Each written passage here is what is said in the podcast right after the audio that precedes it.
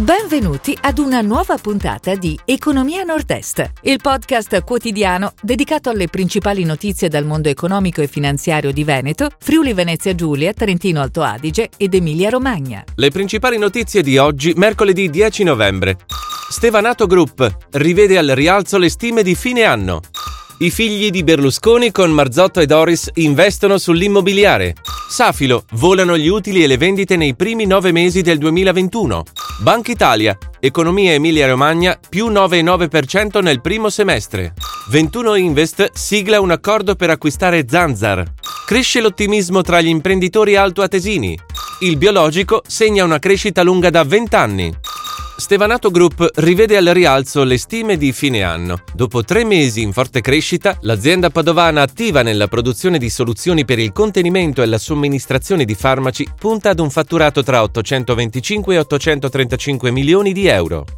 I figli di Berlusconi, con Marzotto e Doris, investono sull'immobiliare. Le famiglie venete e lombarde tornano a scommettere sul mattone con una quota di minoranza di G V R Edilco e Sigest, attiva nel settore della consulenza, dell'intermediazione e dei servizi immobiliari. Safilo, volano gli utili e le vendite nei primi nove mesi del duemilaventuno. Il gruppo padovano dell'occhialeria evidenzia una crescita rispetto anche al duemiladiciannove. Guardando ai primi nove mesi del duemilaventuno, le vendite nette hanno raggiunto i settecentotrentasette virgola quattro milioni, più trentasette virgola tre per cento a cambi costanti. Banca Italia, economia Emilia-Romagna, più nove virgola nove per cento nel primo semestre. L'indicatore trimestrale dell'economia segna una lieve crescita tendenziale nel primo trimestre, più zero virgola sei per cento, e robusta nel secondo, più venti virgola cinque per cento.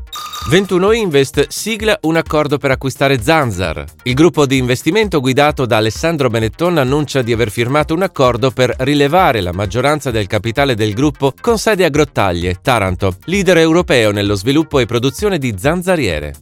Cresce l'ottimismo tra gli imprenditori altoatesini. Dalla rilevazione autunnale della Camera di Commercio di Bolzano emerge come oltre otto imprese su dieci prevedano di concludere il duemilaventuno con una redditività quantomeno soddisfacente e ben nove su dieci guardino con ottimismo al duemilaventidue.